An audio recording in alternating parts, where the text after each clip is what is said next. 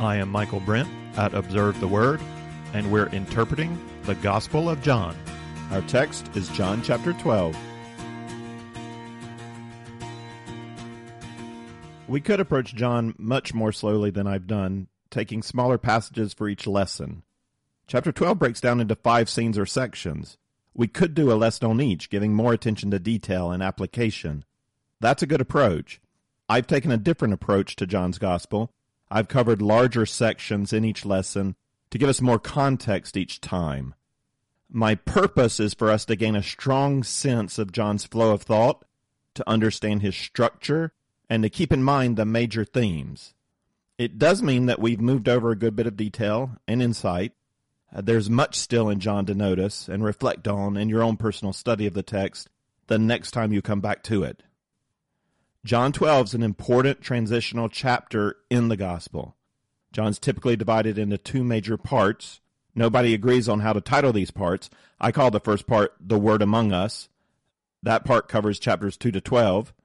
The second I titled The Hour of His Glory. That part covers chapters 13 to 20.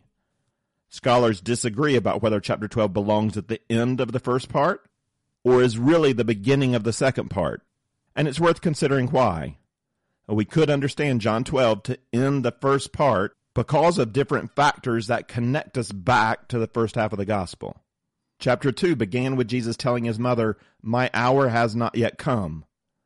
In 1223, Jesus announces, The hour has come for the Son of Man to be glorified. And that's a connection. You know, these two statements create bookends for the larger part. In chapter 3, we hear for the first time that the Son of Man must be lifted up. We hear that again in chapter 12 for the third and last time. That's another connection. Chapter 12 also includes the symbolism of walking in the light that's been so important as a theme for John, starting in the prologue and recurring in chapters 3 and 8 and 9 and 11. There'll be no reference to Jesus as the light or to walking in the light after chapter 12. So that's going to end here. Finally, this is the end of Jesus' public ministry. He's going to have comments to one of those crowds that consistently gathered around him, but after this, he's not going to speak in public in that way again.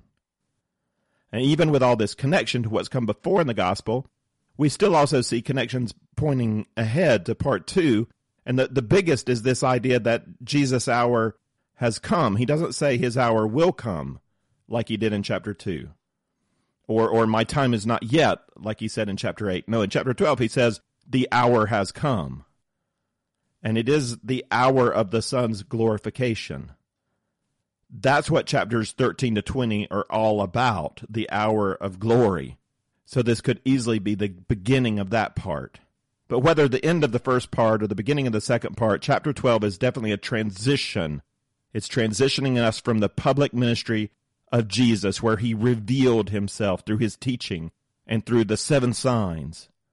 Now we're being bridged over to the hour of his glory, where he will reveal himself in an even greater final sign, which also provides for us our salvation.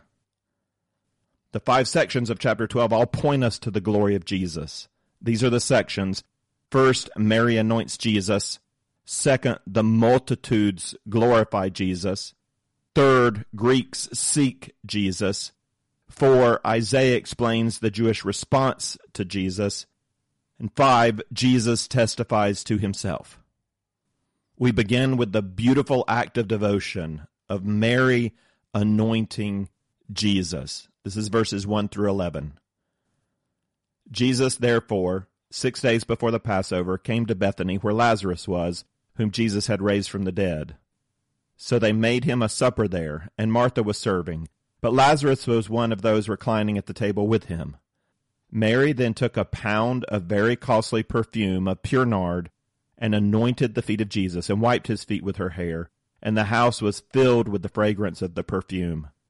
But Judas Iscariot, one of his disciples, who was intending to betray him, said, Why was this perfume not sold for three hundred denarii and given to the poor people?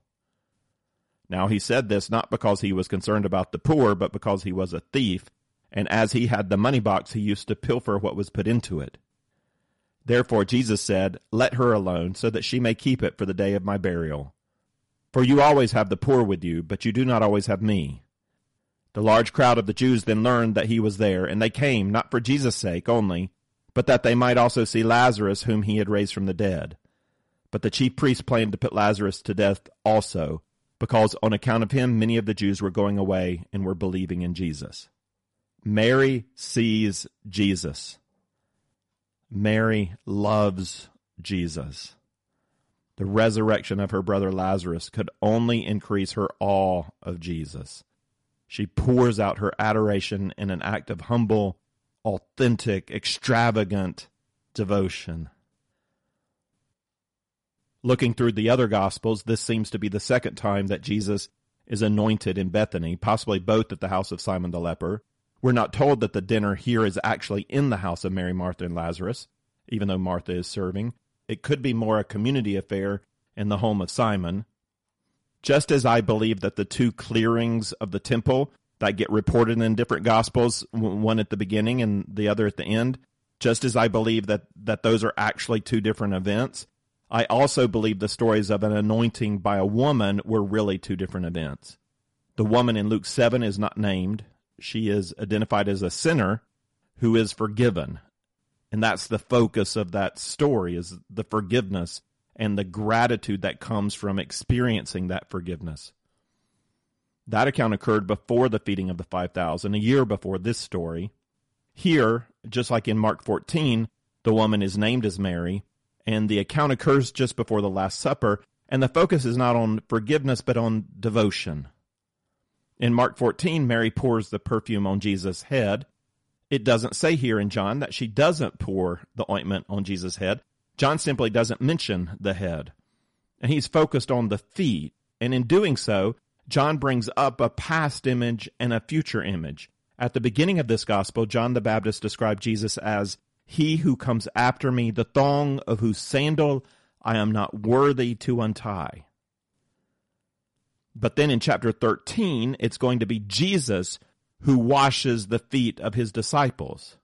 And in both instances, the reference to feet conveys a humbling, a humbling of John the Baptist in his view of himself in relationship to Jesus. He's not worthy to touch his dirty feet. And a humbling of Jesus, the master who kneels down and serves his disciples. And so also here with, with Mary, pouring perfume on his feet and wiping his feet with her hair she shows this deep sense of awe in her relationship with Jesus. She gets that he is so great and glorious that it's an honor for her to wipe his feet with her hair. It's an act of humility. Her choice of ointment communicates extravagance. And Mary pours out 11 ounces or about 300 grams of pure nard, a very expensive perfume thought to come from India. Judas evaluates it at 300 denarii, which would amount to a year's wages for a laborer. And we don't know whether the family of Mary, Martha, and Lazarus was that wealthy or whether this perfume was like a family heirloom that had been passed down, but it's worth an enormous amount. Judas remarks with false piety that the sum would have better served the poor. And then Jesus makes that interesting comment the poor you will always have with you. And that might strike you a little funny. That's kind of a strange thing for Jesus to say. It is right to question ourselves as believers in the use of our wealth and in our contribution to care for the poor. Are we really caring for the poor? At the same time, it is also right to praise God with our whole heart and to do things for God, to spend resources in devotion of God. Judas is making a false distinction as though the two must be mutually exclusive. Jesus receives the humble, extravagant, loving devotion of Mary with approval. She has done well when we see the glory of God and humble ourselves in worship and make sacrifice from the heart for Him, we do a good thing. And you can be sure that it was was not the amount of the perfume that moved Jesus, but the heart of Mary. And the heart was was shown in the extent of her sacrifice. And he receives her devotion because he is glorious, and it is right to give him glory. Jesus further points out that whether Mary knew it or not, her actions symbolize a loving preparation of his body for death. In really only a few days, two men are going to take Jesus' body down from a cross and bind it up uh, along with spices, according to the Jewish custom of burial. Jesus recognizes Mary's action as foreshadowing the hour of his glory. The last verses of this section add to our understanding of the triumphal entry of Jesus into Jerusalem.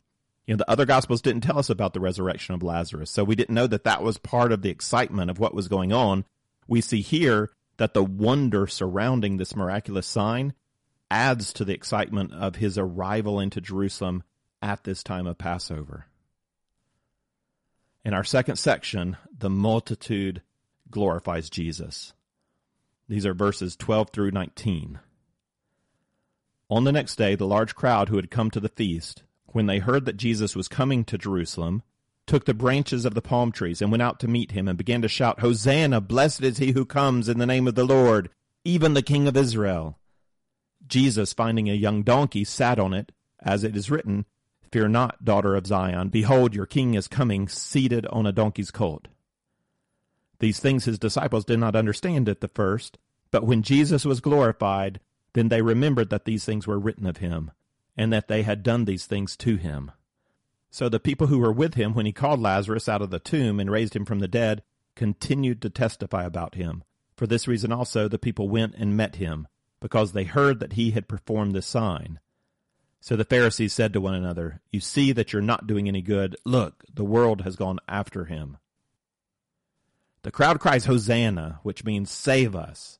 And the cry fits exactly with the hour of glory. Jesus has come to save through death on a cross. But we shouldn't read back our later understanding of Jesus onto this crowd. You know, how do they think Jesus is going to save them? You know, what do they want Jesus to save them from? They acknowledge his coming in the name of the Lord and they call him King of Israel. That is Christ. They see Jesus as the Messiah. They want salvation from Rome. Though I think it's even more than that. I think they have the vision of the prophets in mind that the Messiah is going to free them from outside rule and usher in a new era of peace and security and prosperity and wipe away pain and crying. As in the Isaiah 2 vision, there will be an end to war and Gentiles will stream into Jerusalem to learn the word of God. So they have this, this great positive vision of this earthly kingdom and this strong leadership. They desire deliverance from foreign rule. They don't understand that their celebration foreshadows an even greater, a much greater deliverance, a greater salvation that has to come through the death of the Messiah. In their minds, they lift Jesus up in glory with praise, King of Israel. But in reality, they help prepare him for his lifting up on the cross. Jesus chooses to fulfill the prophecy of Zechariah 9 9 by riding into Jerusalem on a donkey. It is said that the king would come on a donkey. Some prophecies you cannot choose yourself to fulfill, such as being born in the line of David in Bethlehem, or growing up in Galilee, or being betrayed for 30 pieces of silver. You can't choose to fulfill those prophecies, but this is not one of those. Jesus chose to fulfill this prophecy, and in doing so shows that he recognizes himself to be the Messiah. Jesus rightly received the shouts of acclamation, even though he knows there's a twist to the story that this crowd does not understand. The final verses of the section verify that the resurrection of Lazarus has added considerably to the enthusiasm of the crowd. The people who witnessed that miracle are giving testimony to what they saw. Verse 18 tells us, For this reason also the people went and met him, because they heard that he had performed this sign. Our third section foreshadows the coming reign of Messiah as applying to the peoples of the earth. This is 1220 to 36. Now there were some Greeks among those who were going up to worship at the feast, These then came to Philip, who was from Bethsaida of Galilee, and began to ask him, saying, Sir, we wish to see Jesus. Philip came and told Andrew. Andrew and Philip came and told Jesus. And Jesus answered them, saying, The hour has come for the Son of Man to be glorified. Truly, truly, I say to you, unless a grain of wheat falls into the earth and dies, it remains alone. But if it dies, it bears much fruit. He who loves his life loses it, and he who hates his life in this world will keep it to life eternal. If anyone serves me, he must follow me, and where I am, there my servant will be also. If anyone serves me, the Father will honor him. Now my soul has become troubled, and what shall I say? Father, save me from this hour.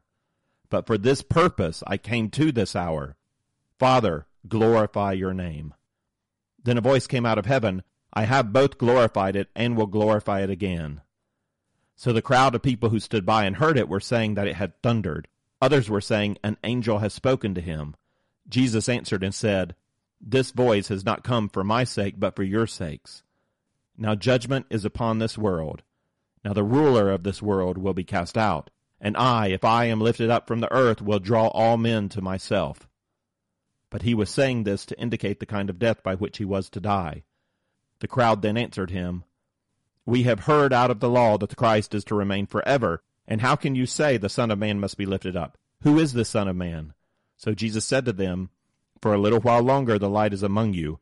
Walk while you have the light, so that darkness will not overtake you. He who walks in the darkness does not know where he goes. While you have the light, believe in the light, so that you may become sons of light. These things Jesus spoke, and he went away and hid himself from them. The two Greeks who come to see Jesus might be from Greece, but the term applies to any of the Gentiles living in the Greek speaking world controlled by Rome. The important fact is that they are not Jews. We met Andrew and Philip in the introduction of chapter 1, bringing others to Jesus. Now they want to bring two Greeks to Jesus. But Jesus holds them off. He gives them an answer that doesn't seem like an answer, and that's not unusual with Jesus. You know, it seems like he changes the subject, but he's not really. We're going to come back around to the Greeks by the end of the passage. In response to Andrew and Philip's request, Jesus declares the hour has come for the Son of Man to be glorified. That would seem apparent by the great reception he's just received entering in Jerusalem. The crowd is glorifying Jesus. You know, it's his hour. But that's not what Jesus means. After announcing his hour has come, Jesus speaks of the necessity of a grain of wheat to fall to the earth and die in order to produce fruit. He is using that metaphor for himself. His purpose requires him to die if others are to be gathered in. He knows he must die to bring in his sheep. The hour of his glory is the cross, his death. The next verse shifts quickly from Jesus' death to the followers of Jesus, who also must give up life to gain it. Jesus knows the hour of his glory is one of darkness, and he calls those who believe in him to follow him even into the darkness. Jesus then acknowledges his own troubled soul.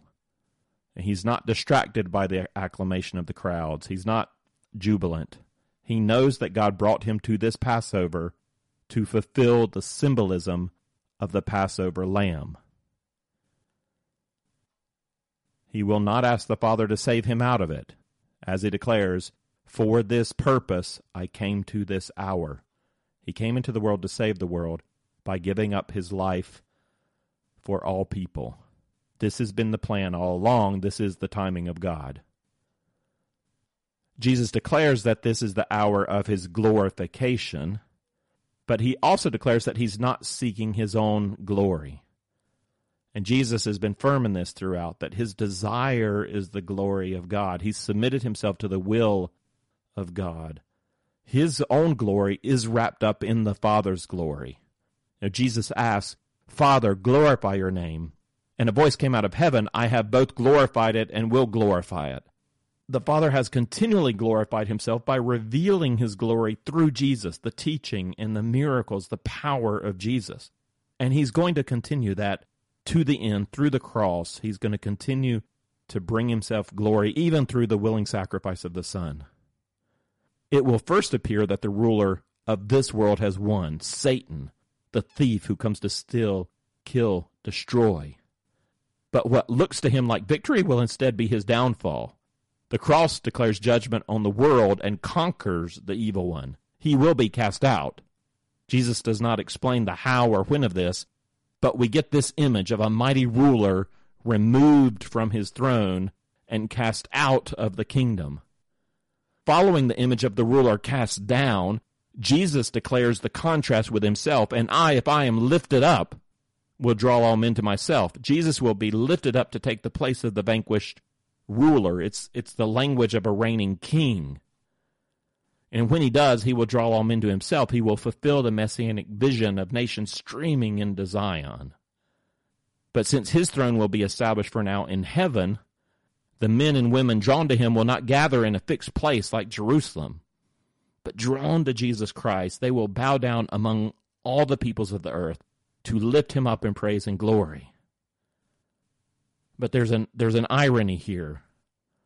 Yes, Jesus ought to immediately be lifted up in glory, but the need for the cross turns everything upside down. It appears to be the failure of Jesus and the victory of Satan, but instead becomes the ruin of Satan and the glory of Jesus. It will be a towering sign established on earth for all peoples to see. The cross declares the love and justice of God and is an invitation to everyone to come to believe, to enter into the kingdom of our Lord. And so Jesus has come back around to the Greeks. It's not their time yet to meet the Lord Jesus. They cannot see him, not yet. First, he must be lifted up in glory, the glory of the cross. Then, by this sign, they will come to him. Jesus is the seed of Abraham who fulfills God's promise that through him all the nations will be blessed.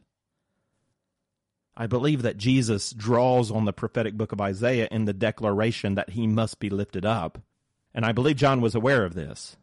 Now, Isaiah is a long and complex book with many themes and key terms.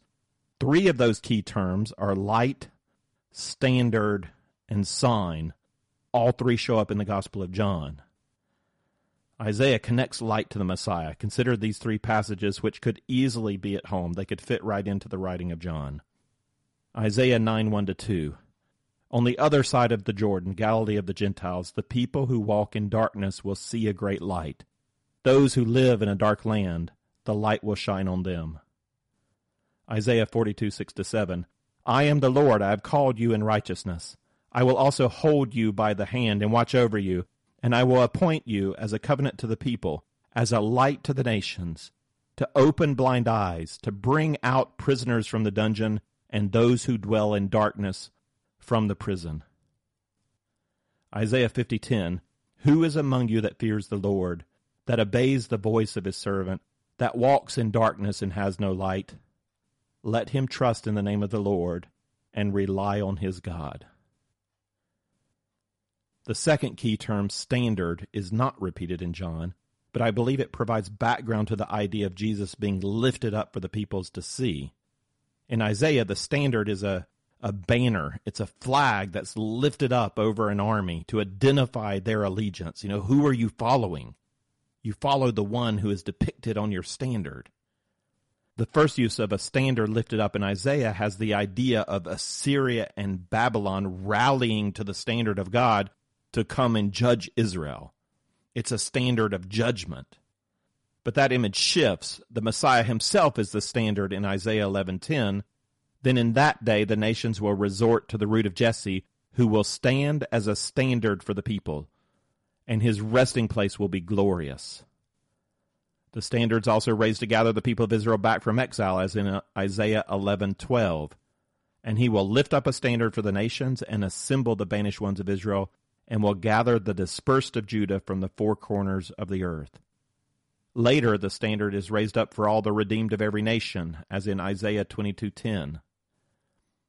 Go through, go through the gates, clear the way for the people, build up, build up the highway, remove the stones, lift up a standard over the peoples. This language of lifting up a standard connects with the third key term of sign in Isaiah. And that's definitely a term that connects with the book of John. The standard is a sign. The first sign mentioned in Isaiah is messianic. It is one we're familiar with. Isaiah 7:14, Therefore, the Lord himself will give you a sign. Behold, a virgin will be with child and bear a son, and she will call his name Emmanuel. The last sign in Isaiah is the one that connects even more to this lifting up of Jesus. It links to this passage in John. This is Isaiah 66, 18 to 19. For I know their works and their thoughts. The time is coming to gather all nations and tongues, and they shall come and see my glory. I will set a sign among them, and will send survivors from them to the nations. God is going to set up a sign and in the sign they are going to see his glory and it's going to gather in people from every nation. Uh, Jesus has just declared here in John 12 that his hour has come, his hour of glory, when the Son of Man will be lifted up, and so he will draw all men to himself. Jesus' words fulfill this prophetic vision of Isaiah, who declared that a standard will be raised up, and it will be a sign to the nations, proclaiming the glory of God and drawing all peoples to him. That sign of glory to the nations prophesied by Isaiah is the cross. But the people don't get this. As has happened consistently, Jesus' listeners do not connect his words with Old Testament truth. They have a narrow view of the Messiah. They pick and choose the verses they want to focus on, and they're confused. Jesus' proclamation doesn't sound like what they expect of him. They expect the Christ to establish an eternal reign for the kingdom of Israel. The Christ must remain, right? But Jesus is saying the Son of Man must be lifted up. Lifted up how? Where? Does this mean the Christ will not remain? But we know he does. So then, are the Christ and the Son of Man two different people? Jesus is the Christ. We proclaimed him as such. So then, who is this Son of Man that must be lifted up? They're confused.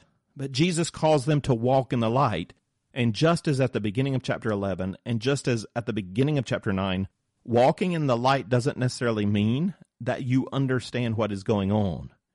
It's not your inner light that guides you. To walk in the light is to walk with Jesus. He's the light. Over time, as you walk with Jesus, His light enables you to see more clearly, to understand life. But often, walking with Jesus means trusting that He knows where He's going, even when you have no idea.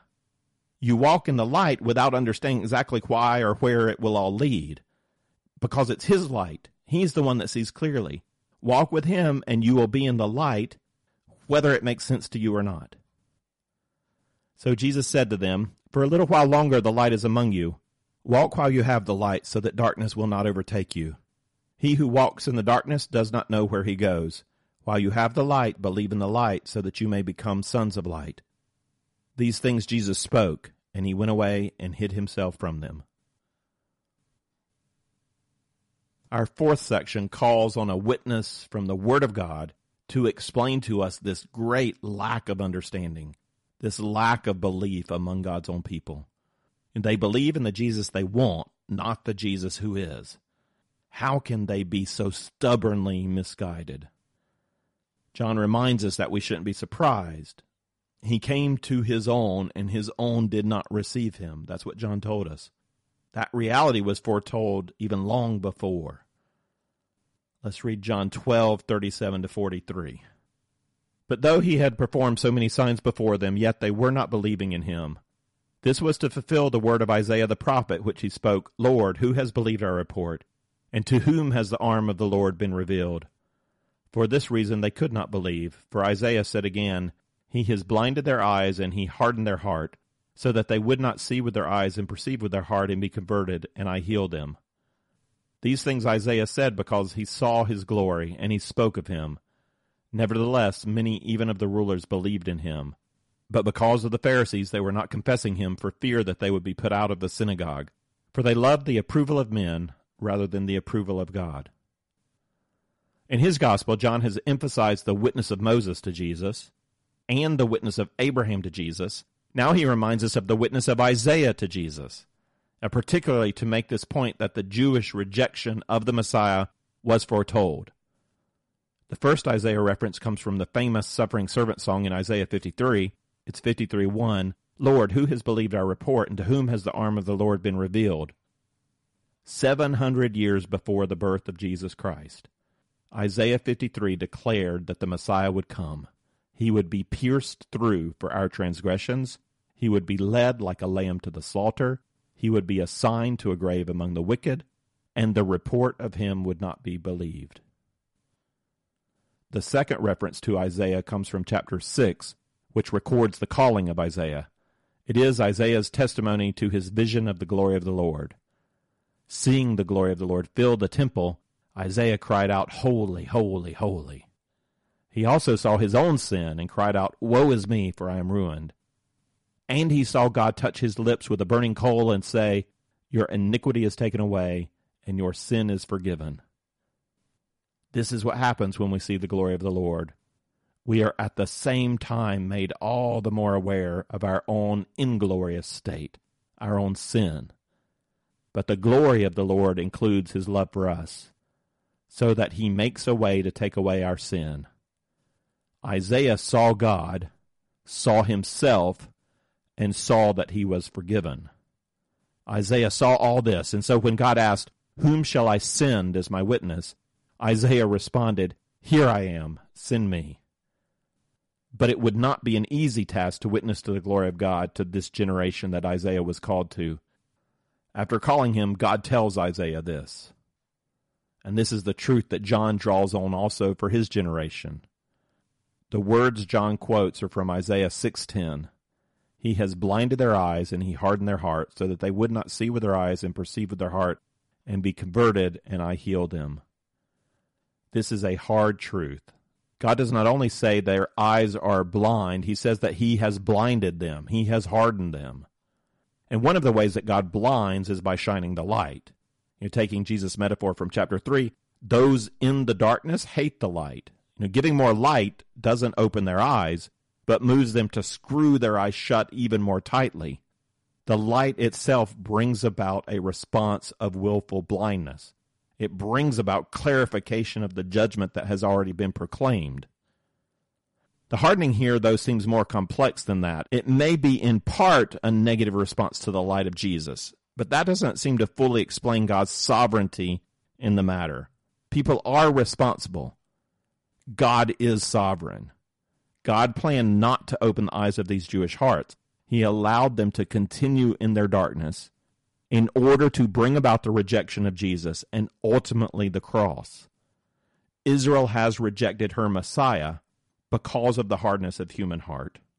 God did not choose to do anything about that. He did not open their eyes. Their rejection of Jesus became the blessing of the world. John writes in verse 41 These things Isaiah said because he saw his glory, and he spoke of him. Now, Isaiah saw his glory quite literally in chapter 6. He sees the glory of God filling the temple. But through his prophecy, you see that he sees the glory of the Messiah. The Messiah is all the way through. John also says that Isaiah spoke of him. That's through the book of Isaiah. He speaks of the coming Messiah it's quite clear in chapter 53, which John quotes here. Isaiah saw his glory, and Isaiah spoke of him. In spite of the overwhelming blindness of Israel, John can tell us in 42 to 43 Nevertheless, many even of the rulers believed in him. But because of the Pharisees, they were not confessing him for fear that they would be put out of the synagogue. For they loved the approval of men rather than the approval of God. The word for approval in that last verse is actually the Greek word for glory. We could translate the verse this way They loved the glory of men rather than the glory of God. It's hard to say whether this belief was real or not. You know, it sounds real at the beginning of the verse, it doesn't sound real at the end of the verse. And that's this ambiguity that we have to struggle with in John. We don't really know. Now, Jesus is the one who accepts the shame of the cross to magnify the glory of God. Yet these who are said to come to believe in him hold on to the glory of man instead of giving it up for the glory of God. They're not following in the way of Jesus. So, what does their belief mean? You know, we're not sure, but Jesus said in verses 25 and 26 He who loves his life loses it, and he who hates his life in this world will keep it to life eternal. If anyone serves me, he must follow me, and where I am, there my servant will be also. If anyone serves me, the Father will honor him. In our final section, Jesus testifies to himself. This testimony includes a promise and a judgment. This is John 12, 44 to 50. And Jesus cried out and said, He who believes in me does not believe in me, but in him who sent me. He who sees me sees the one who sent me. I have come as light into the world, so that everyone who believes in me will not remain in darkness. If anyone hears my sayings and does not keep them, I do not judge him, for I did not come to judge the world, but to save the world. He who rejects me and does not receive my sayings has one who judges him. The word I spoke is what will judge him at the last day. For I did not speak on my own initiative, but the Father himself who sent me has given me a commandment as to what to say and what to speak. I know that his commandment is eternal life. Therefore, the things I speak, I speak just as the Father has told me. It's fitting for this first part of the book of John to end with Jesus on self witness as the Word who is with God and is God. He alone has truly intimate knowledge of the Father. He knows God. Jesus is the light, and the light provides its own witness. No one can really adequately witness for him. And in these final words, Jesus sums up for us several themes of his public teaching. This summary is our conclusion for the lesson. Four things First, Jesus reaffirms the truth that belief in the Son is intrinsically tied to belief in the Father. You can't truly believe in the one and reject the other. If you believe in the Son, you truly believe in the Father. If you believe in the Father, you will believe in the Son. Second, Jesus affirms himself as light to the world. He makes truth concrete by coming as a human being. If you believe in Jesus, as he presents himself to be, then you have accepted the most fundamental truth in all of reality. You do not remain in darkness if you start with Jesus. Third, we also get a restatement of the tension between salvation and judgment. As Jesus has said before, I did not come to judge the world, but to save the world. At the same time, just as before, he clarifies that the world has already been judged, and whoever rejects him now will be judged when they stand before God. Jesus doesn't need to be the one who judges, because as he says here, he who rejects me and does not receive my sayings has one who judges him. The word I spoke is what will judge him at the last day. And finally, fourth, this is the claim of Jesus that the word of God is eternal life. And that word is what Jesus has spoken in perfect harmony with the will of the Father. It's left for us to believe or to not believe. With these words, Jesus completes his public ministry. We've seen the devotion of Mary, which gives honor, true honor to Jesus. Then the shouting of the crowd, Hosanna, King of Israel, an honoring of Jesus in word that's true, though it wasn't in heart from the crowd. Then the coming of the Greeks provided Jesus with an opportunity to look ahead to the act of glory that must come and which will stand as a sign and draw all peoples to himself. Then the words of Isaiah remind us not to be surprised at the inability of Jesus' own people to see his glory. That was foretold. And with this final testimony of Jesus, we receive a public promise and a warning. The cross is a sign, a standard that will be raised up for all to see. It brings a promise of salvation to all who believe. It also establishes the just judgment on all who refuse to trust in him for salvation, that they accept on themselves their own penalty of death. The hour of his glory has come. If you would like the text of this lesson with some reflection questions, or if you'd like to see overview charts that go along with our study of the Gospel of John, then check out the resource page at observetheword.com.